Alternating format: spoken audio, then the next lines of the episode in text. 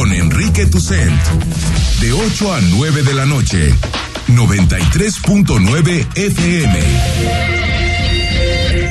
Imagen Guadalajara punto M X.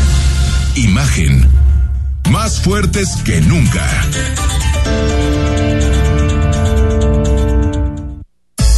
Twitter, arroba Imagen Radio G D L. Imagen, más fuertes que nunca. Son las ocho de la noche de un miércoles que parece viernes, ¿no? ¿No es viernes hoy? No, no. Es miércoles. No, Enrique, es miércoles, sí, sí. Pero, sí, pero qué bonito, ¿no? Miércoles de fin de semana prácticamente. Mira, a mí me llegó la quincena a mediodía y fui muy feliz. Fue como, ok, gracias, muchas gracias. Ya se pagó, vámonos ya, de fin de vámonos. semana, jueves o viernes. Bueno, quien no tiene puente y quien no va a salir de vacaciones es don Manuel Baeza, director de Milenio, porque hay Milenio para rato, y hay Milenio jueves, viernes, sábado y domingo. Y bueno, domingo no. No, domingo no, pero vamos a estar aquí el resto de la semana y este con mucho gusto haciendo periódico y aquí. Llegar rapidísimo, ¿eh? No hay nadie. No hay tráfico. ¿Nos estarán oyendo? ¿No? Pues yo no sé si nos estarán ver, que, oyendo. Que, que, que den señales de vida. Que den señales de vida al treinta y tres quince sesenta y tres ochenta y uno treinta y seis. Escríbanos si salen, si no salen. Si Los se que van aquí. Al estadio a ver a las Chivas. Ah, ah fundamental. ¿A qué hora se empieza? La no sé a qué hora es el partido, creo pero que ya, es... eh, creo que ya empezó. ¿No? ¿A las ocho y media? ¿Nueve? Ah, ocho, bueno, pues, ocho cinco. Ah, es que ocho cero cinco. O sea, ocho ah, cinco, okay. ¿Qué es ese horario, Dios mío? Ocho punto cero cinco. Cuatro minutos para el silbatazo. Cuatro minutos y... para todos los que están en periférico todavía. Atorados. Están de camino, ¿no? Bien, yendo a, a ver a las Chivas seguramente para emocionarse mucho. Por... Oye, que juegan contra, contra Rayados de Monterrey. Peligroso. Bueno, cualquier rival para Chivas es peligroso. Hasta los colibríes de... Morelos no. Que ya no existen. Ahora, hay un factor. Marcelo Michele Año no va a estar en la banca. Órale, entonces pueden eh, ganar. Pueden ganar en una de esas. Es posible a, que a puedan ganar. No. Bueno, eh, escríbenos al, al WhatsApp treinta y tres quince sesenta y tres ochenta y uno treinta y seis y también regístrate porque hoy Rodrigo La Rosa se va al libro. Ah, sí, no me digas. Hoy es miércoles. Ya me, sí, es cierto, ya me habías comentado. Entonces, mi Diego, un librazo. Pero me tienes que enseñar los mensajes donde están las barras. Sí, sí, ahorita los vamos a mostrar. Ah, ok, perfecto. Los tiene Diego, los está atesorando. Eh, bueno, escríbenos al WhatsApp, todavía te puedes inscribir y hoy mismo vamos a elegir a quién se lleva el libro de esta semana. Y por cierto, en un ratito más está aquí con nosotros Carlos López de Alba para presentarnos el nuevo libro de la semana. Bueno, el, el mucho debate sobre el informe que presentó la Organización de Naciones Unidas sobre desaparecidos. En particular, yo creo, Manuel Baeza, que lo que más llamó la atención es el, el peso que tiene Jalisco en términos del grueso de desaparecidos en el país. Estamos hablando de que en torno a dos de cada tres desaparecidos son de Jalisco. Y lo que se me viene a la cabeza es, ¿será que es así? ¿O será que Jalisco sí se denuncia o sí se buscan los desaparecidos? Porque me parece una cifra totalmente... Eh, yo entiendo que el gobierno de Jalisco aceptó y, y va, va a entrar a revisar el tema. Eh, envió un boletín al respecto. Envió un boletín que sí. ahorita lo, lo platicamos, pero me parece, digamos, una cifra espeluznante. Bueno, ¿no? Jalisco sí es parte de, de la lista del top diez de desaparecidos sí, en pero México. Tener el sesenta y tantos por ciento del total de desaparecidos. No, no, no, yo creo que hay una confusión. Es el, el, seten, el setenta y uno por ciento de los desaparecidos está repartido en varios estados. En varios son, estados. Son siete estados, ay, ¿no? Me, ay, me parece. Sí, yo leí sí el más bien es eso por allí. Siete estados donde se está el setenta y uno por ciento y Jalisco es uno de esos diez estados. Y, es. Pero Jalisco es el número uno de, de desaparecidos. Esos diez estados. A nivel, o sea, de los treinta y uno estados y la Ciudad de México, Jalisco es el número uno. El número Lo uno. Revisé ayer el documento, ayer en la noche, Jalisco aparece seis veces mencionado como, como estado. O sea, tú buscas Jalisco y te aparece seis veces. Eh, unas hablan bien, digamos, se puede decir que hablan bien porque dice, bueno, existe una una coordinación de búsqueda, existe un sí, sí, organismo, que están buscando, etcétera, ¿no? Pero la realidad y es... también habla de los problemas y me llamó a mí la atención que aquí el, el mencionan a Jalisco como destacado en desapariciones, en anexos y en eh, centros de rehabilitación, algo muy parecido a lo que ocurre con Guanajuato, es decir, le brincó a la ONU. Ese, en, en Tamaulipas, por ejemplo, desaparece la gente en carretera. Ajá. Aquí el grueso es en, en centros de rehabilitación, pues según o sea, ven en el estudio. Gente que va a centros de rehabilitación y desaparecen ahí. Así es. Y en algunos otros estados, gente que desaparece en las cárceles o, de, o detenido, se lo lleva a la policía y nunca bueno, sabe. Habían pensado que el grueso de los desaparecidos es en vía pública, o ¿no? Sí, que es lo que destaca, ¿eh? O sea, es lo que destaca como singularidad de Jalisco. Seguramente también hay mucho levantado y como en todos lados, pero en Jalisco le, le brincó a la ONU que hay mucha desaparición específica en centros en, en de rehabilitación. Centros de rehabilitación. Bueno, el gobierno de Jalisco sí informó, acepta la la eh, cosa que me parece bien. Ahorita vamos a escuchar la, la, la, la, lo que dijo el presidente López Obrador, que no, que, que dice que son... Que, que justamente, y perdón que interrumpa, no. me llamó la atención, hoy hubo, o yo sé de tres reacciones diferentes. La del presidente, uh-huh. que ya la conocemos y si no la vamos a oír. La del gobierno del estado, muy pulida, muy... este y qué bueno, ¿eh? Sí, o sea, porque sin... suelen reaccionar eh, por pocas formas, digamos, por decirlo menos. Y la tercera que me llamó es, eh, compañeros de Milenio entrevistaron a dirigentes de colectivos Ajá. de búsqueda, y también muy muy tersos, muy... este O sea, ¿tersos con el informe o con las autoridades? Con el informe. Con el informe. O sea, que les parece bien el informe. Sí, o sea, no hubo... Eh, críticas. Críticas, y ahora, le faltó, le sobró. Es positivo que el gobierno del estado de Jalisco haya reaccionado bien, creo yo, bien. De, de forma adecuada, como se tiene que reaccionar ante esta ante este tipo de crisis, si se quiere ver de, de esta forma, y no como lo hace el propio presidente López Obrador. Dice, para el gobierno del estado, la desaparición de personas en todas sus modalidades es un tema prioritario, al cual desde el primer día de la administración se le ha dado puntual seguimiento. Dice, entre estas acciones de las cuales el Comité de la ONU tiene conocimiento, se encuentra el incremento presupuestal a las áreas que forman parte de la coordinación, pues, en, entiéndase, Fiscalía Especializada en Personas Desaparecidas, la Comisión de Búsqueda de Personas de Jalisco, el Instituto Jalisciense de Ciencias Forenses y la Comisión Ejecutiva de Atención a Víctimas. Esto para fortalecer los alcances de estos programas. Aquí lo que llama la atención, Enrique Manuel, recordarán, es que hace algunos meses, cuando se presentaba el el presupuesto de del gobierno del estado, una de las críticas que se hacían es que no había presupuesto suficiente para ciencias forenses o para la Comisión Nacional, para más bien para lo que es la Comisión de de, de búsqueda. Entonces tendríamos que ver ahí realmente esa parte de qué tanto Ahora, se creció económicamente para todas estas... Se ha crecido, el, el problema es que yo creo que es insuficiente. O sea, exactamente, sí, pero también, es bueno, que eso es clave. Yo creo que ¿qué cantidad sería? No lo tengo a la mano, pero hay un dato que de memoria se los voy a decir y viene en el informe.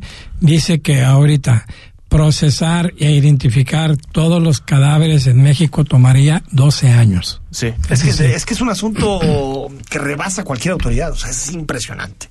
El número de desaparecidos y rebasa cualquier tipo de esfuerzo. Y ahora... Eh, eh, y me parece que, que, que Naciones Unidas hace bien en meterse aquí, pero la verdad es que yo no veo la salida. Sí, o sea, mientras tengamos yo tampoco. Eh, cárteles del crimen organizado que crecen de esta manera y que eh, tienen una capacidad de cooptación impresionante, pues... Yo creo que el informe no trae nada nuevo. Que están en la desaparición sí, for- forzada. Final, hoy, hoy lo que publica Mural de ochenta y cinco policías detenidos. Sí, pero imagínate, Rodrigo, con el número total de desaparecidos. Es que, a ver, claro que hay desaparición forzada, sí hay, pero es lo mínimo. Ah, no, lo real estoy de acuerdo. Es lo sí, que tiene no, que claro. ver con los cárteles. Bueno, acaba de tuitear el gobernador, por cierto, así lo dicen. El compromiso era claro. El desfalco que se hizo en el sector salud del gobierno anterior no sería una historia más de impunidad. Hace unos momentos, Antonio Cruz Esmadas, el exsecretario de Salud de Jalisco, ha sido enviado a la cárcel a pagar por sus fechorías. Después de haber burlado la ley con amparos concedidos al margen de la ley, hoy finalmente se le dictó prisión preventiva y se fue y fue vinculado a proceso. ¿Cuántos tanto, amparos tenía?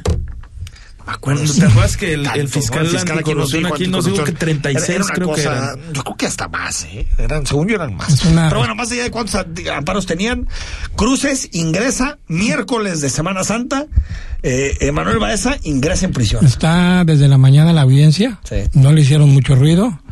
Eh, me estoy enterando por lo que dices tú y dice el gobernador. Hay gente del periódico desde la mañana haciendo guardia y, y bueno, pues entonces sí quedó claro que prisión sí. Prisión preventiva. Sí. Recordemos que Cruces es, está investigado por desvíos en lo que era el Seguro Popular en su momento, porque él fue director del Seguro Popular. Así es. Eh, y también en su paso por la Secretaría de Salud con irregularidades de cientos de millones de pesos. Lograron lo más difícil porque el juego del gato y del ratón entre la Fiscalía Anticorrupción y Cruces fue tremendo. Pero la última vez, ¿qué, qué fue? ¿Hace quince días? Creo, ¿o tres semanas? Hace como dos semanas lo detuvieron. Lo detuvieron. Lo llevaron a declarar y se fue. Y se fue. Y así salió. Tal cual. En un ridículo... Pues Crowley de, declaró, de, o sea, lo presentaron ante el juez más, y el juez lo tuvo que dejar ir. Declaró. Oye, pero a ver, a todo esto añadir, ¿recuerdas que cuando fue secretario de Salud no no termina el resto del, del sexenio lo del, sacan, del finado de Aristóteles Sandoval? Se hace insostenible y ahí es cuando entra a, a Alfonso Petersen como, como un bombero con un historial co, panista co, co, de toda la vida. A, a, a tapar, ¿no? Ahí un poquito a blanquear todo el asunto porque pero no se subo nada, ¿no? Pero el mugrero que ha de haber heredado ahí Alfonso Petersen, el un mugrero. Panista de, de, de toda la vida, que fue presidente municipal de, de y ya había de, sido de secretario de salud. Ya había ser, sido secretario de salud. Bueno, fue la y un gran vez. técnico. No estoy seguro, pero fue con, fue con la Paco, primera vez con Emilio Paco. Y esta. Tres veces secretario de salud fue Alfonso Petersen. Alguien que ya conoce cómo funciona la secretaría. Veremos qué sucede con Cruces, porque ahora le tienen que demostrar todo y tienen que entrar en prisión. O sea, han sido eh, más de un año y cachito para poder ingresarlo en prisión. Hace algunos meses fue brutalmente golpeado, bajado de su camioneta, pero se había, había circulado la versión de que estaba detenido, pero no, simplemente fue, fue golpeado brutalmente cuando iba en su, en su camioneta y dejaron ahí el... El cuerpo, pues, mal, mal, mal herido. Bueno, ahí está la información de último momento. Detenido, eh, y no solo detenido, sino en prisión, el exsecretario de Salud, Antonio Cruz. Volvemos al tema de los desaparecidos, porque el presidente de la República se le preguntó qué que, que sucede con todos estos menores que están desapareciendo, y no solo menores, también algunos mayores de edad, que han sido mayores. Ayer platicamos el caso de María Fernanda, que fue asesinada.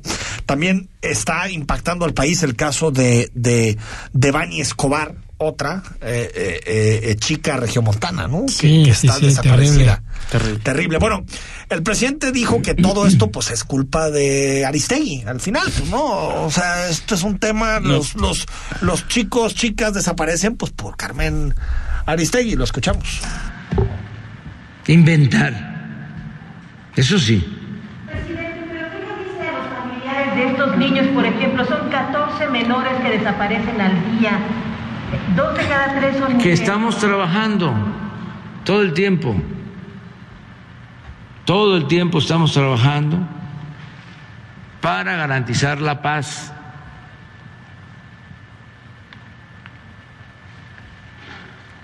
Enfrentando a los intereses del antiguo régimen y enfrentando campañas de desprestigio como las que lleva a cabo, entre otros medios,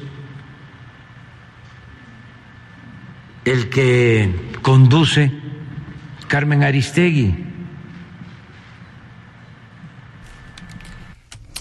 La periodista Carmen Aristegui le respondió por, o respondió sobre todo un mensaje, una un debate que hubo en redes sociales porque encabezó el, el historiador Helio Flores diciendo que, que Carmen Aristegui básicamente estaba en su espacio para golpear al presidente de la República.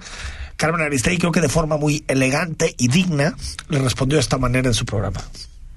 De este país, eh, el tuit que subió el maestro Helio Flores, en su absoluto derecho de subirlo, por supuesto, eh, pues fue usado hoy por el presidente de la República en esto que vuelve a ser su decisión de atacar, agredir, tratar de desprestigiar a los periodistas críticos y a quienes estamos haciendo un trabajo que no le gusta al primer mandatario de este país. Y ya habremos de abordar más ampliamente en otras ocasiones este fenómeno, pero por lo pronto, de todo lo que está ocurriendo en estas últimas horas con el tuit del maestro Helio Flores, que como es, como digo, en su derecho lo subió, y con la crítica que hizo respecto al tiempo que le dedicamos al asunto de la ley eléctrica y al tiempo que le dedicamos a la mesa.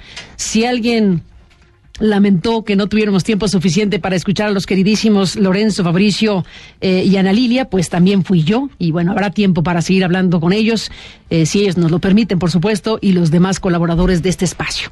Y bueno, pues de hablar desde aquí, en este contexto tan eh, eh, enconado, y en estos discursos de odio que se alientan, lamentablemente, en este país, desde aquí el más fuerte abrazo y mi admiración al maestro Helio Flores. No... Bueno, están desapareciendo al día de más de diez menores, catorce menores por día, Manuel Baeza.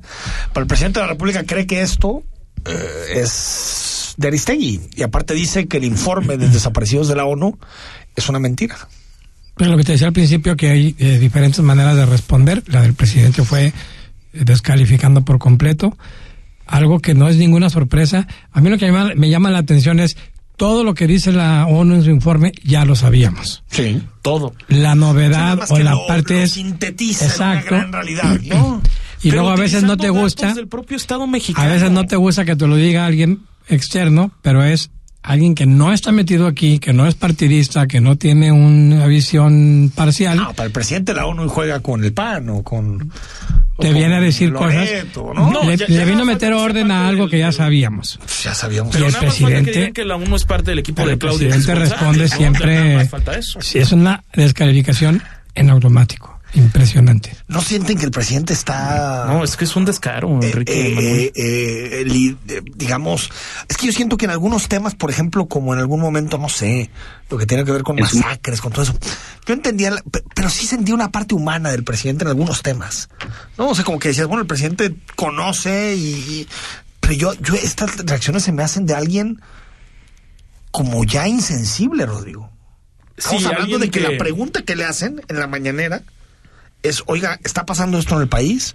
Hay gente que está alertada, ayer lo platicamos en el caso de María Fernanda, pero están desapareciendo niños, están desapareciendo niñas, jóvenes. Ni siquiera es una pregunta dura, Rodrigo. No. Es una pregunta no, simplemente informativa. Exactamente. ¿Qué está haciendo su gobierno? Estamos trabajando y aguantando las campañas de Aristegui. Es que hay un momento en que dices, de verdad, este cuate nos gobierna. La, la, la verdad, verdad es, o sea, es, es una...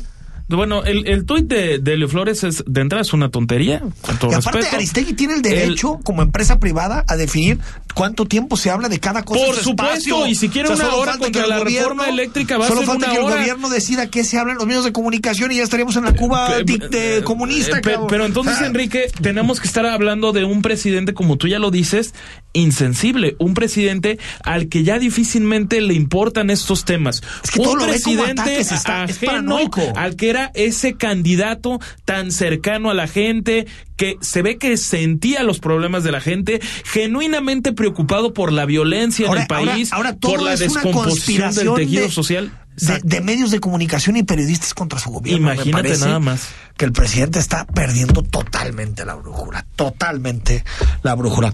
Vamos a ir al corte, queda mucho más porque Morena está cazando las aguas revueltas del P R I, Manuel, ¿no? Está pescando las aguas revueltas del P R I. Eh, se llevó ya a un diputado, ¿no? Carlos Miguel pues por ahí Aiza. Dicen de dos ya. Dos dicen, es que ah, también okay. Llegaba con ese dato, yo, de que ya hay dos. Pero el otro tenía... nombre no lo recuerdo. Ahora les faltan cincuenta y cuatro, ¿no? Sí, pero, pero poquito a poquito. Se, se, andan reclutando, ¿no? Sí. Bueno, estamos, estamos en Imagen, difícil. Vamos a seguir con toda la información. Más adelante hablamos de salud, hablamos de libros. Es un super miércoles, quédate con nosotros en Imagen. El análisis político. A la voz de Enrique Toussaint. En Imagen Jalisco. Regresamos.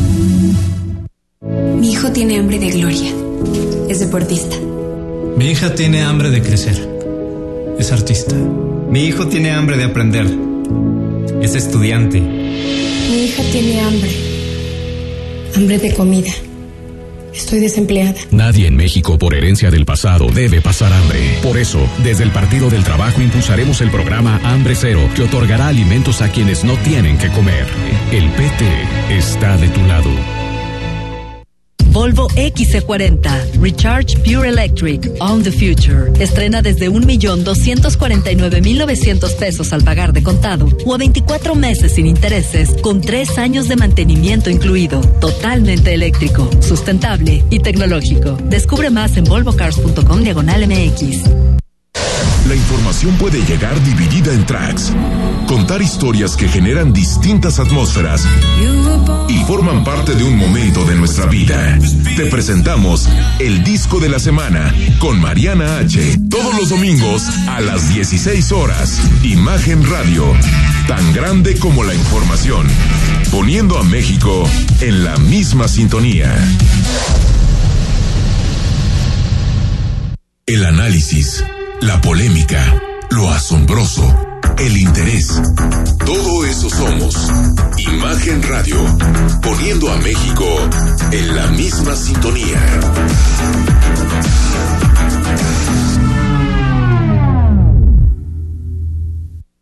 Las voces más importantes del análisis político en Jalisco, en un espacio para comentar, reflexionar y polemizar sobre los temas de tendencia a nivel local, nacional e internacional. Imagen, más fuerte que nunca.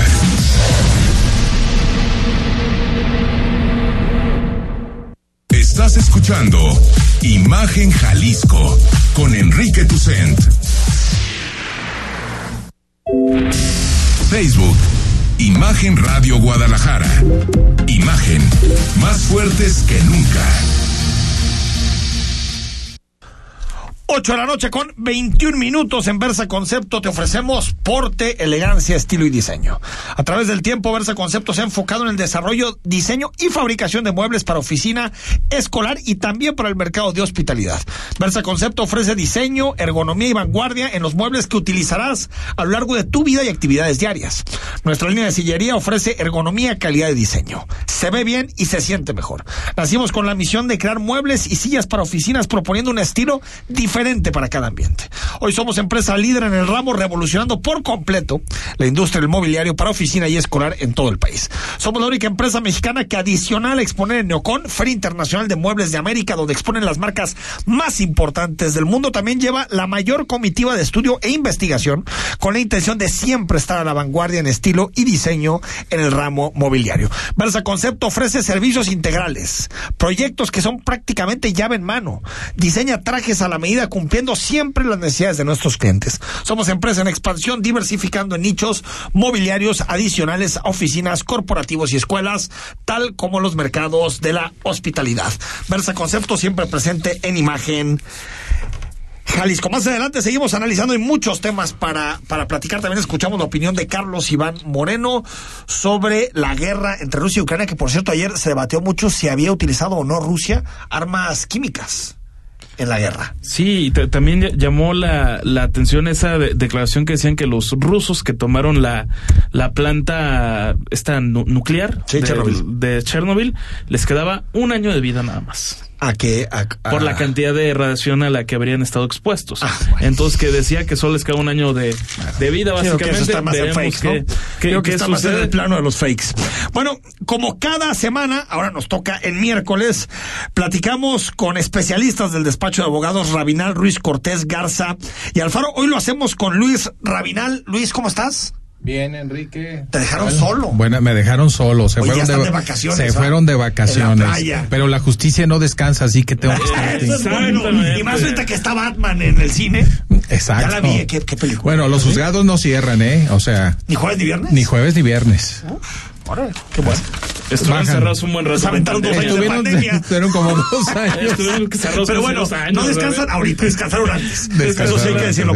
A ver, la semana pasada se aprobó la reforma sobre el matrimonio igualitario en Jalisco. Que nos platiques, Luis, a ver, ¿qué, qué debate hay jurídico en torno al matrimonio igualitario? Primeramente habrá que decirle a nuestro público que hay tres reformas que acontecieron el seis de abril y fueron publicadas en el día, en el periódico oficial del Estado de Jalisco el sábado nueve de abril, por lo tanto se encuentran vigentes ya. Ya. Estas tres reformas son: la primera, el matrimonio igualitario, ajá, es decir, la posibilidad de que personas del mismo sexo accedan a la institución matrimonial ya que al matrimonio se le retiraron dos cosas: el requisito de que sea hombre-mujer uh-huh. y que esté destinado a la perpetuación de la especie. ¿Eso decía en la ley? Sí, a la procreación de la ¿De familia, verdad? Así es, oh, eh, la perpetuación, ah, ¿no? La eh, este, que... estas dos, estas dos, estas dos cosas se fueron eliminando. Esas dos ya quedaron fuera. Y quedaron, sí, y entonces se permite. Es un contrato entre dos personas. Ahora ya, exactamente, entre dos personas. Esa es la primera reforma y esta es en, incide en el Código Civil del Estado en tres artículos. La segunda reforma es al Código Penal. En el Código Penal se estatuye, vamos a decir que es un delito porque está en el Código Penal, pero no implica sanción de prisión. Y esto Ajá. es que las personas que se dediquen o que hagan las terapias famosas de conversión para que una persona que ya tiene una identidad, una definición en su orientación sexual, sea cambiada a través de una terapia, se les van a imponer multas económicas o trabajo para la comunidad a quienes pretendan que una persona modifique su orientación sexual. Esa es la prohibición de las terapias de conversión. Exactamente. Y que tienen ya una un, un, una multa económica, no penal, me estás diciendo. No penal, no hay de, no hay pena de prisión, no hay okay, pena privativa que, de libertad. Es lo que generó mucha polémica, Enrique, en, en ese momento, porque nada más eran trescientas UMAS, ¿no? Me parece de... De, de, de, de multa, multa lo que se había establecido y no se cuánto, establecía. ¿Eh? Habrá que checar en cuánto está ahorita esa. La U M A era el viejo salario mínimo, ¿no? Exactamente. Sí, es la unidad de pesos, ¿no? Sí, en un tiempo usamos la U D I para calcular sí, sí. y ahora eh, la unidad de medida, unidad de medida de actualización arriba de treinta mil va de cien a trescientas veces el valor de esta unidad, lo okay. que puede ser la multa. Ok, okay. Pero no, no hay pena de prisión, es no una hay. multa económica o trabajo social. Correcto. Y la tercera reforma incide en que las personas que han operado en sí mismas un cambio de sexo, de género, puedan acceder a una nueva acta de nacimiento donde se les reconozca el género al que han cambiado. Es decir, que si alguien era mujer, pues y en su acta de nacimiento primigenia eh, tenga ese sexo identificado, bueno, al a, consecuencia de la del cambio de género por una intervención quirúrgica, pues pueda tener un acta de nacimiento de ese tipo. Estas son las tres reformas tres en Jalisco, sí. A ver, eh, eh, creo que sobre el primero no sé si hay mucho debate porque la Corte ya ha dicho que no era constitucional mantener la prohibición de los matrimonios igualitarios. Desde dos mil quince lo dijo. O sea, eso ya, ya no hay mucho debate que hacer, ¿no? Lo que Digo, sucede... Hay gente que se resiste, pero... Sí, ya no hay que mucho es... que hacer. Lo que mucho... sucede es que antes de esta reforma del seis de abril, o sea, de hace unos cuantos sí. días, tenías que irte al juicio de amparo. De amparo para poder casarte. Para poder casarte, porque todavía la ley jalisciense sí. no establecía el matrimonio entre personas del mismo sexo. En, en el segundo asunto, no sé, yo creo que no meter el tema penal está bien. Son, aquí está, eh, perdón, son uh, de cuatro, de cuatro mil ochocientos a veintiocho mil seiscientos pesos. Las multas. Sería la multa. La multa por alguien que ejerza o que busque cambiar a o alguien. Promueva o promueva. No sé, ahí los colectivos sí. hablaban de que se quedaban cortos con eso. Era la, la opinión que ellos bueno, decían. Ahora, creo que el mayor debate es el tercero. El de la identidad, porque sí. lo que entiendo es que muchas personas decían que se reconozca la identidad también en menores. Sí, pero, pero no quedó, quedó así. Al final para mayores. Hasta los o sea, dieciocho años. Si tú te quieres años. cambiar tu género, tu sexo, lo puedes hacer a partir de los dieciocho años. A partir de dieciocho años. Y si quieres saber qué quedó pendiente, fue la adopción. La adopción sí. por par, por parejas del mismo sexo. Que ese es el punto más en la corte, en la corte resuelto. En la Corte, en, en los criterios de la Suprema Corte y en los criterios de los instrumentos internacionales de derechos humanos de los que México es parte, queda claro que por extensión está el matrimonio igualitario también alcanza a la fundación de una familia. Pero, pero no, a ver, pregunta. ¿No se supone que si ya eres un matrimonio tienes que tener los mismos derechos que un matrimonio Efect- de cual, o sea, si ya el matrimonio se universalizó, pues uno ya podría ir a adoptar, ¿no? Ese es el criterio correcto, en mi opinión, pero no, no hubo en esta tanda de reformas del seis de abril, no se incluyó una modificación a las reglas de la adopción. Entonces tendrías que buscar un amparo. Un para... amparo, efectivamente. O no sé si los diputados del Estado tengan en fila ver, algo en relación yo a la adopción. No, ¿eh? De hecho, no si le sacaron a, a la adopción en este tema es porque... ¿Y cómo no lo... le estaban sacando? ¿eh? Sí, sí, pues ya viste que votaron a través de cédula, es decir, sí. sin identificarse quién votaba en qué a sentido. A mí no me parece mal eso, ¿eh? A mí decirlo. Dicen que porque, decía o sea, una diputada que estaban amenazando. Que estaban amenazando. ¿No? Sí, así la diputada es. Susana de la Rosa es la que llamó la atención porque ella es la que terminó sugiriendo eso. Que esa parte la más clara, la que propuso ser la más clara que estaba a favor. Y propuso sí, claro. que fuera, eh, la postura más cédula, pública, ¿no? Era precisamente la de ella y la de Enrique Velázquez y Mara Robles desde Hagamos. Ahora, estos tres así. temas, pues, pasan y... Estos ya son, ya son ley. De hecho, entraron en vigor el diez de abril. Entonces ya todos los registros civiles tienen que adaptar todo para los matrimonios entre personas del mismo sexo. Efectivamente, que... se tienen que hacer la, la adaptación en los, en los formatos. Y se tiene que crear el formato para la nueva acta de nacimiento de las personas que y, cambiaron y, de sexo. Y, y sobre el asunto este de, de la identidad de género, Luis, cuando comentamos aquí con Rodrigo el asunto, yo dije que a mí me parecía bien que fuera para un mayor de edad. Coincidimos. Eso en yo eso. dije, coincidimos. Y me escribió mucha gente para decirme, para platicarme de casos de niños y niñas que están en ese debate y que de pronto pues padecen muchas dificultades, pues porque no, no les dejan ejercer el género que ellos piensan que son, ¿no? Pero tampoco ¿Qué, los qué dejan votar. ¿En qué dice la corto, corte, Luis? O sea, sobre este tema no sé si hay algo no. jurídico en el sentido de que un niño o una niña puedan llegar a tener derecho de cambiar su género. Es que no son estrictamente ciudadanos todavía. ¿Cuál sería el criterio? No, eh, la, bueno, no pueden ejercer edad, sus derechos, sus derechos políticos, ah, okay. ¿no? O sea, derechos tienen derechos, pero no la capacidad de ejercicio de los mismos, sino hasta que cumplen claro. dieciocho años y siempre y cuando sean saludables mentalmente, es decir, que tengan conciencia de los actos que realizan, pero también por eso no son imputables penalmente, también por eso no votan.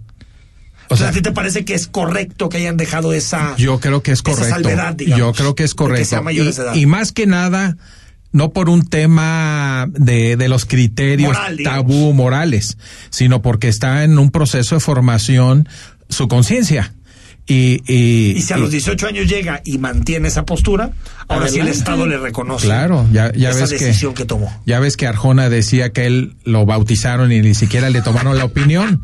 Entonces, debe, debe haber un proceso de ratificación al menos a los dieciocho años, no a la mayoría. Con uno al final empiezas hablando de derecho y terminas hablando de Arjona. Uno nunca sabe dónde va a acabar esto. Señor, gracias por venir. Gracias a ustedes. No, feliz. No, no, no, iba a decir, saquen los whiskies y ya, bueno. Ya, ya nos surge, ya nos surge. Ya, ya, ya. Arjona, de Pascua, religión, vamos. De Santa, ¿cuál de Pascua? Miércoles de Santa. Gracias por venir, Luis. Nos vemos el próximo Luis Rabinal, que es socio del despacho, abogado Rabinal Ruiz Cortés Garza y Alfaro. Al corte y vamos a hablar unos minutos de Lyme con los especialistas del Hospital Ángeles del Carmen. El análisis político a la voz de Enrique Toussaint en Imagen Jalisco. Regresamos. Entre tu familia, tu trabajo y otros compromisos, la vida puede volverse bastante ocupada. ¿Te has tomado el tiempo para probar una silla más cómoda para trabajar? Quizá te sorprendas al ver lo que has estado perdiendo. Tómate el tiempo hoy mismo para conocer una silla Versa. Verás que así, trabajar es un placer. Versa Concepto. Liderazgo en sillas y muebles para oficina. doble u doble u doble u punto versa punto com punto m x.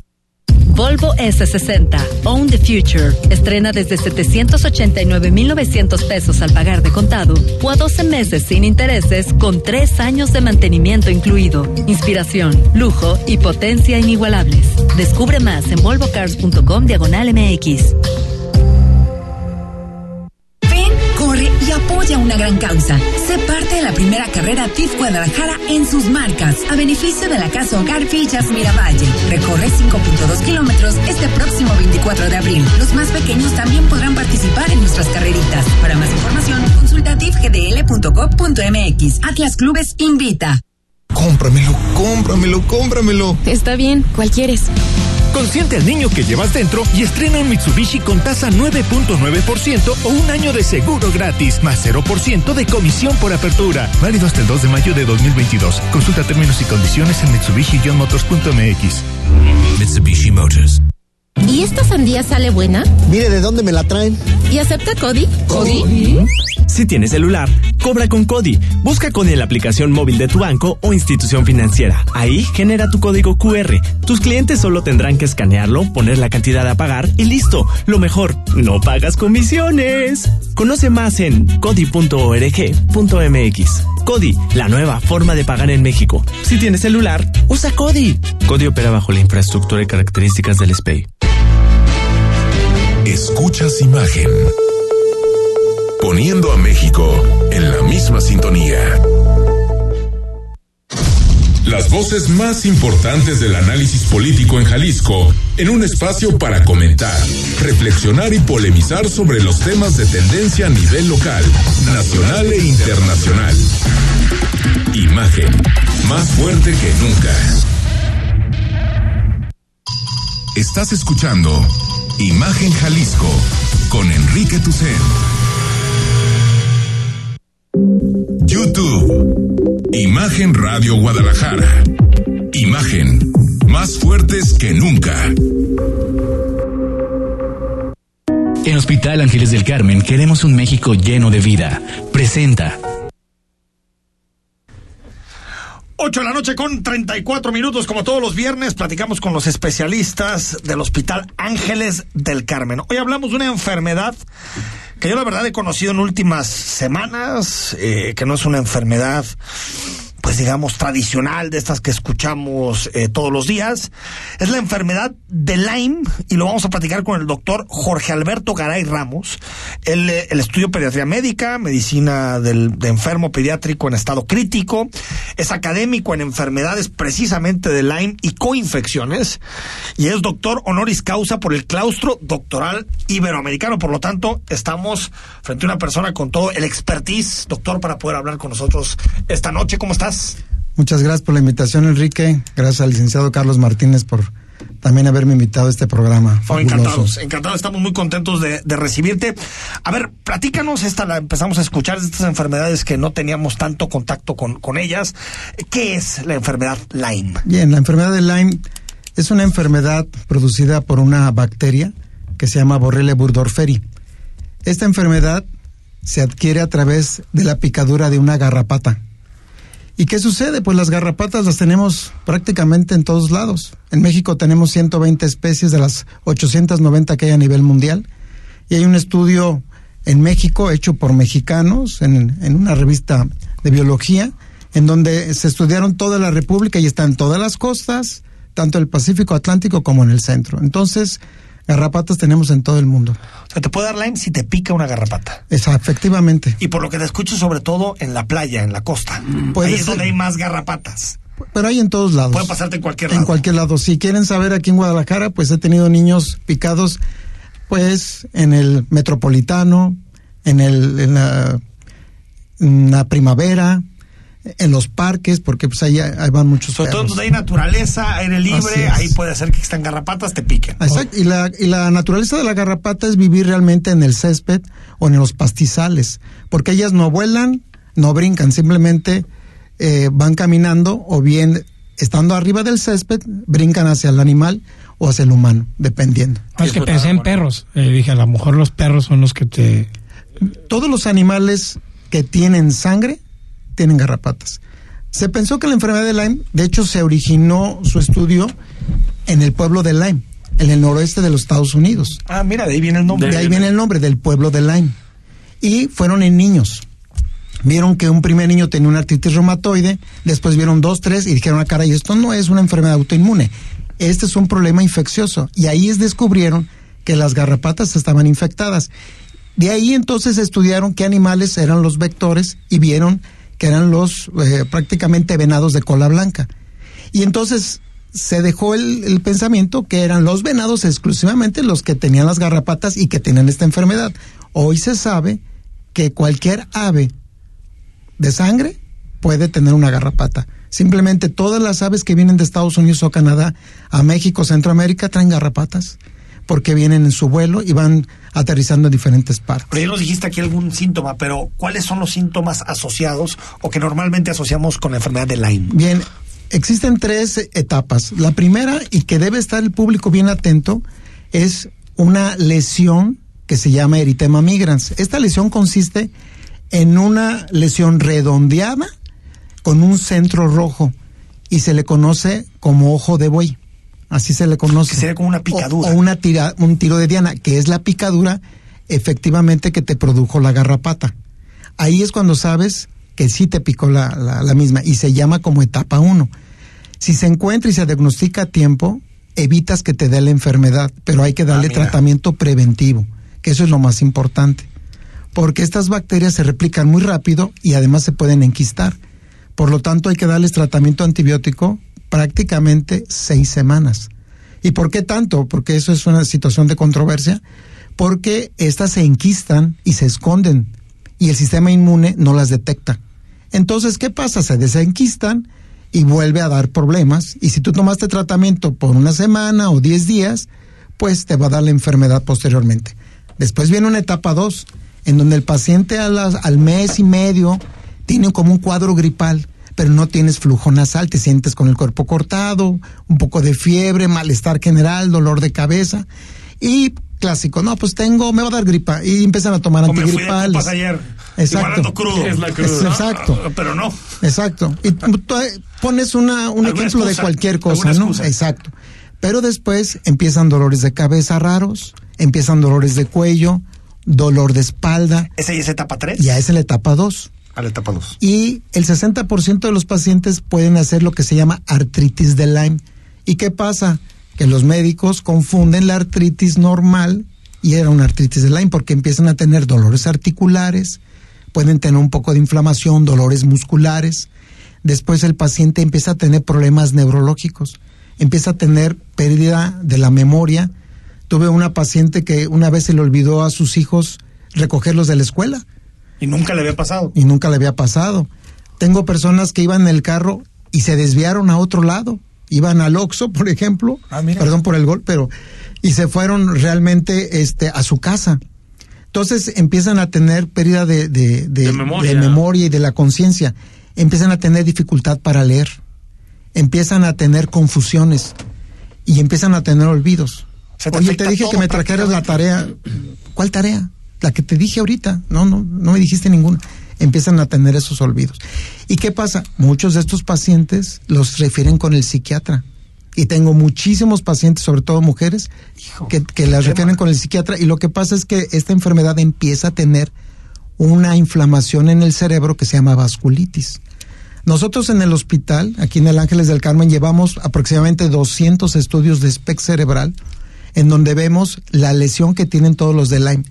De doscientos, ninguno ha salido normal. Todos los doscientos salen alterados ese estudio. Es un estudio sofisticado que lo tenemos desde hace varios años aquí y que nuestros expertos en imagenología nos han ayudado mucho. ¿Qué protagonista? Te pica la garrapata, no te das cuenta, esa lesión se desaparece. ¿Cómo descubres que tienes la enfermedad? ¿Te tienes que hacer un estudio sí. eh, o solamente por la sintomatología? En algunas veces, cuando tiene la lesión y se diagnostica a tiempo, se evita que progrese la enfermedad, pero sucede que si no se dieron cuenta que les picó, porque así sucede en la mayoría, sucede que el ochenta por ciento de los pacientes tampoco demuestran que tienen esa lesión, los pacientes se empiezan a medicar con muchos médicos y empiezan a pensar... No sé qué tengo, no sé exacto, qué tengo, qué me pasa, ¿no? Y los diagnostican de una cosa, diagnostican de otra, porque el problema de Lyme se le conoce como la gran imitadora, porque sus síntomas son diferentes en cada uno de los que estamos aquí. A uno le puede empezar dolor de cabeza, pero otro le puede tener dolor articular, otro puede empezar con pérdida de memoria. Entonces, el médico debe de estar muy abierto en que si algo no cuadra, deben de empezar en esta enfermedad, que cada vez es más común, pero el problema es que porque no se diagnostica, pero sí la tenemos frecuentemente. Pero, doctor, en este caso puede llegar a haber una cura plena y completa de la enfermedad, o digamos que es muy complicado, o se termina simplemente controlando a raíz de lo que ya mencionaba de antibióticos y todo eso. ¿Se puede salir adelante a plenitud de esta enfermedad? Sí, es una buena pregunta, y haciendo el, la, la respuesta primero, sí se, primero hay que hacer el diagnóstico. Primero hay la sospecha clínica, en base a todos los signos y síntomas, y en base a eso ya se manda a hacer un estudio que es de sangre, es estudio de anticuerpos. Sí, se hace un estudio actualmente de inmunoblots, sí, y se puede hacer P C R. Teniendo ya el diagnóstico certero, entonces empieza el tratamiento. Si la enfermedad de Lyme se detecta a tiempo, en menos de un año, se, hay curación, pero el tratamiento es largo, nos podemos tardar uno, dos o hasta tres años. Tengo pacientes que hemos tratado hasta cinco años. ¿Y cómo sabes que la enfermedad se acabó? O sea, ¿se ah, vuelve a hacer un estudio? Sí, hay que hacer estudios periódicos. Nosotros normalmente en el protocolo cada cinco meses hacemos estudios para ver la neg- negatividad, para dar de alta a un paciente, tienen que tener dos estudios secuenciales negativos. Y si el paciente llega muy tardía, como pacientes que tardan cinco años en ser diagnosticados, sí podemos curarlos desde el punto de vista laboratorio, pero quedan con secuelas, y eso se llama síndrome post-Lyme, mm. y pueden quedar con dolores, con olvidos, y eso solamente o sea, aquí es... La clave para... es diagnosticarlo pronto. Así es, a tiempo. Es, si tú ves este tipo de... ¿Siempre tienes que ver, doctor, el, la, la picadura? ¿Siempre no, se tiene que... No. No. No, desafortunadamente el ochenta por ciento de los pacientes ni recuerdan, y les voy a decir por qué. Cuando pica una garrapata, no lo sienten. Ellas meten un analgésico dentro de su saliva. Y al entrar, al ir picando, el analgésico va haciendo efecto y es tan poderoso que nadie siente. He tenido pacientes eh, que en los genitales han tenido las garrapatas. Y, y no se dieron cuenta, no se dieron no, pues cuenta, hombres y mujeres. Hay que privatizarlo y hacer un medicamento de eso, ¿no? Entonces, con eso les digo que esa Hijo. es la parte más sensible que he tenido y, y en ¿Y, los niños ¿y se en trata, otros lados. Doctor, con medicamento, con dieta? ¿Cómo se trata? Se maneja, es multidisciplinario, pero la principal forma es antibiótico, debe llevar una dieta estricta antiinflamatoria, debe hacer ejercicio y también se le dan suplementos tipo vitaminas, tipo minerales, pero hay que fortalecer el cuerpo. Hay digamos. que fortalecerlo, porque también esta enfermedad disminuye el sistema inmune, lo baja. De hecho, hacemos estudios también para ver cómo está su C D cincuenta y siete, por ejemplo, y vemos que muchos pacientes con Lyme crónico lo tienen pues en el suelo. Entonces hay que ayudarles a, a mejorar el sistema inmune. Pues clarísimo, doctor Jorge Alberto Garay Ramos, ¿dónde te encontramos? Esperemos que no, pero ¿dónde te encontramos? Sí, estamos en el Hospital Ángeles del Carmen, el consultorio está en el edificio profesional El Carmen, en Tarascos treinta y cuatro sesenta y nueve, primer piso ciento seis, en el teléfono treinta y tres, treinta y ocho, trece, cuarenta, diez. Entonces, si sentimos cualquiera de las cosas que describiste, lo mejor es irse a hacer una prueba y descartarlo. Sí, Digo, lo... Si estuviste en la playa, si estuviste en la montaña, si fuiste a caminar, sí, mejor y... descartar que no sea Lyme. Y aprovechando ahorita que estamos en vacaciones, o la mayoría de la gente, yo les sugiero que se apliquen un, un repelente. En este caso, pues que tenga el D E E T en el veinticinco por ciento. Entonces se puede decir, se puede, el D E E T. Sí, di, di, di. Se puede, bueno, la, lo que recomiendo es el Off de bosque. Ah, es uno off. verde, Off, O F, verde, que es el de bosque. Off Existe de bosque. el de mosquitos, que es el amarillito. Ese tiene el D E E T del veinticinco por ciento. Ese es el único repelente que sí es contra garrapatas. Entonces, todas las personas que van a estar ahorita en la playa, que van de hiking al, al bosque, aplíquense repelente. Off siempre. Pónganse los, este, no usen shorts, usen siempre un jeans y pónganse los, eh, los, uh, ¿cómo se llaman? Calcetines hacia arriba y usen eh, manga larga. Yo sé que ahorita está haciendo mucho calor, pero es la única forma que se pueden proteger. Hijo, para playa no vamos con chamarra. Señor, gracias por venir, doctor Jorge Alberto Garay Ramos, y estamos pendientes. Muchas gracias a ustedes. Muy amable. Muy amable. En Hospital Ángeles del Carmen queremos un México lleno de vida. Presentó el análisis político a la voz de Enrique Toussaint en Imagen Jalisco. Regresamos. Volvo X C cuarenta Recharge Pure Electric On the Future. Estrena desde un millón doscientos cuarenta y nueve mil novecientos pesos al pagar de contado o a veinticuatro meses sin intereses, con tres años de mantenimiento incluido. Totalmente eléctrico, sustentable y tecnológico. Descubre más en volvo cars punto com diagonal M X. Soluciones especializadas para tu obra. Perdura, el líder absoluto en pegapisos y adhesivos, porque lo que se une con Perdura nunca se separa. Corre y apoya una gran causa. Sé parte de la primera carrera T I F Guadalajara en sus marcas, a beneficio de la Casa Hogar Villas Miravalle. Recorre cinco punto dos kilómetros este próximo veinticuatro de abril. Los más pequeños también podrán participar en nuestras carreritas. Para más información, consulta tif g d l punto gov punto m x. Atlas Clubes invita. Cómpramelo, cómpramelo, cómpramelo. Está bien, ¿cuál quieres? Consiente al niño que llevas dentro y estrena un Mitsubishi con tasa nueve punto nueve por ciento o un año de seguro gratis, más cero por ciento de comisión por apertura. Válido hasta el dos de mayo de dos mil veintidós. Consulta términos y condiciones en mitsubishi guion motors punto m x. Mitsubishi Motors. el Tribunal Electoral evoluciona para consolidar una justicia más abierta, incluyente, dialogante, de carrera, eficiente y digital. Se adapta a las necesidades ciudadanas, a las nuevas dinámicas políticas, para contribuir al desarrollo de la sociedad con total certeza jurídica. Conforma un sistema de justicia electoral progresiva y plural que ha dado solidez a la democracia mexicana. Tribunal Electoral del Poder Judicial de la Federación, justicia que fortalece la voluntad ciudadana.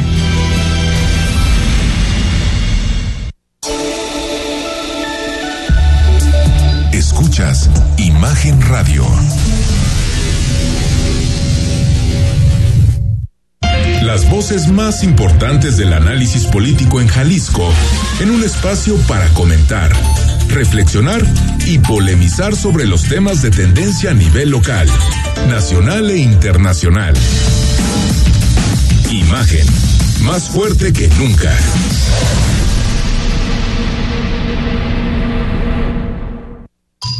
Estás escuchando Imagen Jalisco con Enrique Toussaint. Instagram, arroba Imagen Radio G D L. Imagen, más fuertes que nunca. Escuchamos como cada semana a Carlos Iván Moreno nos habla de la guerra entre Ucrania y Rusia. En su más reciente libro sobre riesgos existenciales, El Precipicio, el filósofo Toby Ord nos alerta sobre aquellos factores naturales o artificiales que podrían poner en riesgo nuestra continuidad como especie, que van desde el cambio climático hasta el impacto de un asteroide. Pero el mayor riesgo por su probabilidad de ocurrencia, nos dice Ord, son las armas nucleares. Cito un párrafo de su libro. Mientras más y más información conocemos sobre los entretelones de la Guerra Fría, más nos damos cuenta de lo cerca que hemos estado de una guerra nuclear a gran escala. La suerte ha jugado a nuestro favor. Fin de la cita. Esto viene a cuento por el alto riesgo que representa el día de hoy la guerra de Rusia con Ucrania. No es una exageración de algunos catastrofistas. Recordemos que Rusia es el país que más armas nucleares tiene en el mundo, unas seis mil ojivas. Incluso supera a Estados Unidos, que tiene cinco mil quinientas. El deterioro económico, político y militar de Rusia, derivado de su fallida guerra con Ucrania y de las tremendas sanciones económicas impuestas por Occidente, debilitan rápidamente a las instituciones rusas. Por ejemplo, se estima que más de doscientos mil rusos han huido del país a consecuencia de la guerra. La mayoría de estos son profesionistas altamente capacitados, una genuina fuga de cerebros, científicos, técnicos. Incluso la Asociación de Comunicaciones Electrónicas de Rusia afirma que unos cien mil profesionales en tecnología y en sistemas se habrían ido del país antes de que termine el mes de abril. Una guerra sin una economía sólida que la respalde es insostenible. La pregunta aquí es qué tanto podrán resistir la economía, la sociedad y la política rusas. Si Rusia se convierte en un estado fallido, como ya muchos temen, ¿qué pasará con sus seis mil ojivas? Una potencia nuclear en decadencia puede ser terreno fértil hasta para un accidente de proporciones insospechadas. Recordemos Chernóbil. El riesgo debe abordarse de manera muy, pero muy seria. Antes de presentar el nuevo libro, Rodrigo La Rosa, un número del uno al sesenta y cuatro. Pues se va y se corre con el cincuenta y cinco. cincuenta y cinco. cinco, cincuenta y cinco. El libro para Diego Hernández. Diego nos contactó a través de Instagram. Entonces le decimos a Gisela que les mande un mensajito para decirle que se llama el libro de mi Diego. Mi Diego, un librazo. Librazo. Me, no, no lo leí completo, pero la parte poética me, me gustó. Pues. Ya está, no, está regresado ya, ya. Está bien. Puntualmente está desde bien, ayer. Regrésalo, pues, ¿no? Desde ayer, Manuel, por supuesto. Mi Diego, mi Diego Armando Maradona. Híjole, no soy, no soy fan. Tú eres de Pelé, ¿eh? Yo soy más de Pelé. Tú eres de Pelé. Además lo vi jugar aquí en el Jalisco una vez. Entonces. Y eso marca, eso termina marcando. Sí. No, no bueno, sé. Nos queda un par de minutos para hablar del nuevo libro antes de que se nos vaya de vacaciones Carlos López de Alba, que se va toda la semana a ver, ¿qué, qué, vas, ¿qué vas a hacer? ¿Sales al playa? ¿A ver al Atlas? No, no, mañana, mañana empiezan las ¿Mañana vacaciones. ¿Va? ¿Por qué juega el jueves el Atlas? Eh? Pues yo creo que, que es por las fechas FIFA, no sé, no sé, ya, están recuperando, pero también tiene que ver con las televisoras, este. Todo este tipo de y cosas. Es el trato al campeón también. Sí, ¿no? Mandarlo, mandarlo jueves, top, sobre todo, rating sí. Más alto. Sí, no, no. Bueno. Esta semana nos vamos con Historia de Historias de Álvaro Uribe. Sí, eh, les comparto, buenas noches a, a, a los tres, a mis tres comparsas de, de, de la literatura. cobertura. Este, sí, bueno, tenemos un minuto para que es bastante injusto, pero eso nos abre la ventana a los lectores para hablar de este libro que publicó la editorial Malpaso, que hace libros muy bonitos, y este de tapa dura no, no es la excepción. Está súper bonito. Que publica eh, los cuentos, todos los cuentos, que en realidad son cuarenta y un relatos, que publicó Álvaro Uribe, este editor, gente de letras, erudito, eh, que los publicó más o menos entre mil novecientos ochenta y dos mil diecisiete, compila estos cuarenta y un relatos que fueron publicados en cinco volúmenes de de cuentos. Álvaro Uribe fue editor del UNAM, editor del Fondo de Cultura, fue agregado cultural creo que en Nicaragua y en Francia, pero también tiene eh, una una una prosa por la que se distinguió. Eh, murió eh, hace un año, no exactamente, pero fue en marzo de, del año pasado. Y el mismo Martín Solares, el ahora flamante coordinador de actividades de Guadalajara, capital mundial del libro, Martín Solares, que, que, que era muy amigo de de Álvaro Uribe, llegó a, a mencionarlo o a citarlo como como el más borgiano de los de los ah, intelectuales mexicanos. Es un gran escritor. Y este libro que, que algún afortunado o afortunado se va a llevar, de Historia de Historias, justamente compila cuarenta y un relatos que rondan entre el microrrelato, la minificción, eh, eh, el, el relato de fantasía, el relato incluso este místico. Ahí tiene unas cosas ahí muy misticonas, muy muy a lo muy a lo Borges, pues. Este, pero eh, su prosa es impecable, impecable. A mí, yo no soy muy fan, por ejemplo, de Gabriel Mar- García Márquez, pero debo decir que tiene una prosa inmácula, este, con todo lo que representa esa palabra, sí, sin mancha. Y yo creo que Álvaro Uribe también pertenece a esa estirpe de, de muy finos narradores, y van a encontrar donde, de, donde los personajes son desde fetos, niños, adultos y seres de ultratumba, eh, en, en este relato que, aunque no es un, un tamaño pocket, no es un tamaño de bolsillo, pero la tapa Casi, dura, casi. La tapa dura lo hace, debe ser media casi. carta. Oye, trae, trae aparte su... La tapa dura lo hace, lo hace muy, muy manejable. Para quien no ha salido de vacaciones, se lo lleve la próxima semana, y quien no salga de la ciudad puede ser su vacación. Totalmente. Es este libro. Totalmente. Bueno, nos, nos tenemos que ir. Por cierto, me escribe mi querida Connie Ochoa, que te manda saludos, Manuel, y dice que está de acuerdo contigo, que... Gracias. Eh, ella está con Urrey Pelé. ¿Con quién? Urrey Pelé. Ah, sí, claro, sí, sí, sí, sí, sí. Yo también soy fan de Pelé, pero creo que también es un, como, de, como diría Nacho Treyes, cada quien sus clásicos. Se cae mal. Yo creo que se es dedicó que... a hacer dinero, a hacer... Mientras Maradona se la pasaba bien. Bueno, Pelé vino a Guadalajara, patrocinado por una empresa, empresa refresquera. Yo estaba en la secundaria, banco, ¿no? En aquel momento. Estaba yo en la secundaria y llenaron el estadio Jalisco, y Pelé, a ver, le aventaban balones, se aventaba de palomita, querido, eh, sin duda. Y entonces sin ya duda. Bueno, es que se le quedó grabado Pelé. No sí, además Manuel ya nos dirá mejor pero en Maradona otra ocasión. Tenía más épica. Pero Maradona creo que sembró, Pelé es que sembró mucho germen futbolero en Guadalajara. No, es que no es por eso, te digo que no, un año. A ver, el mejor de la historia es Messi, pero después están estos dos, así como medianones. Ya es Messi. Medianones. Sí. Ya, Messi, ya no Dice está, Dylan pero... que está contigo. Totalmente, ¿no? Dylan. Bueno, saludos, a, saludos a Connie.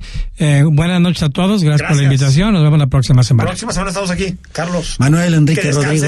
También los descanso para ustedes, y nos no, escuchamos no, la próxima semana. Rodrigo, gracias. Pues nos escucharemos el lunes. Hasta el lunes, ¿ah? ¿eh? No, bueno, pero mañana hay programa. Y el ah, no, por programa. supuesto que por sí. Por supuesto que hay lo programa. Hay. Lo mejor.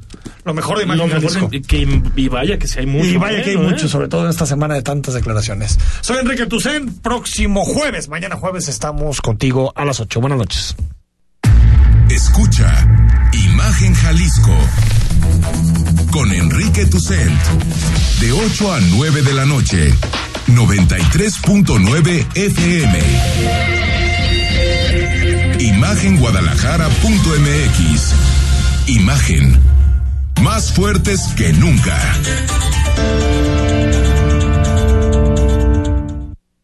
Este domingo en la Hora Nacional. Esta soy yo, María Rojo, o María Piojo, como me decían en la escuela. Sé que los jóvenes no han de saber mucho de mí, pero vaya que trabajar. Y los invito a escuchar la Hora Nacional.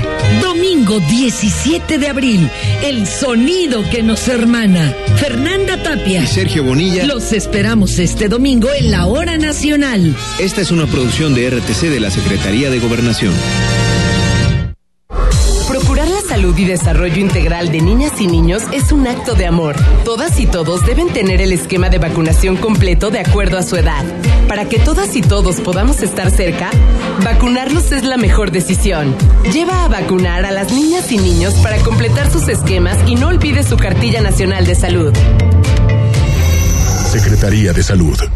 Este programa es público, ajeno a cualquier partido político. Queda prohibido su uso para fines distintos a los establecidos en el programa.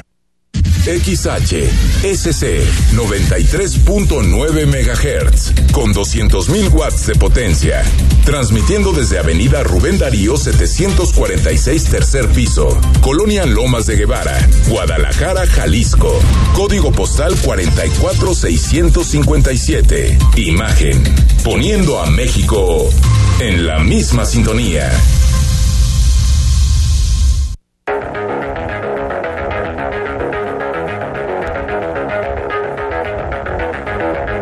Escuchas Imagen. Escuchas Imagen Radio.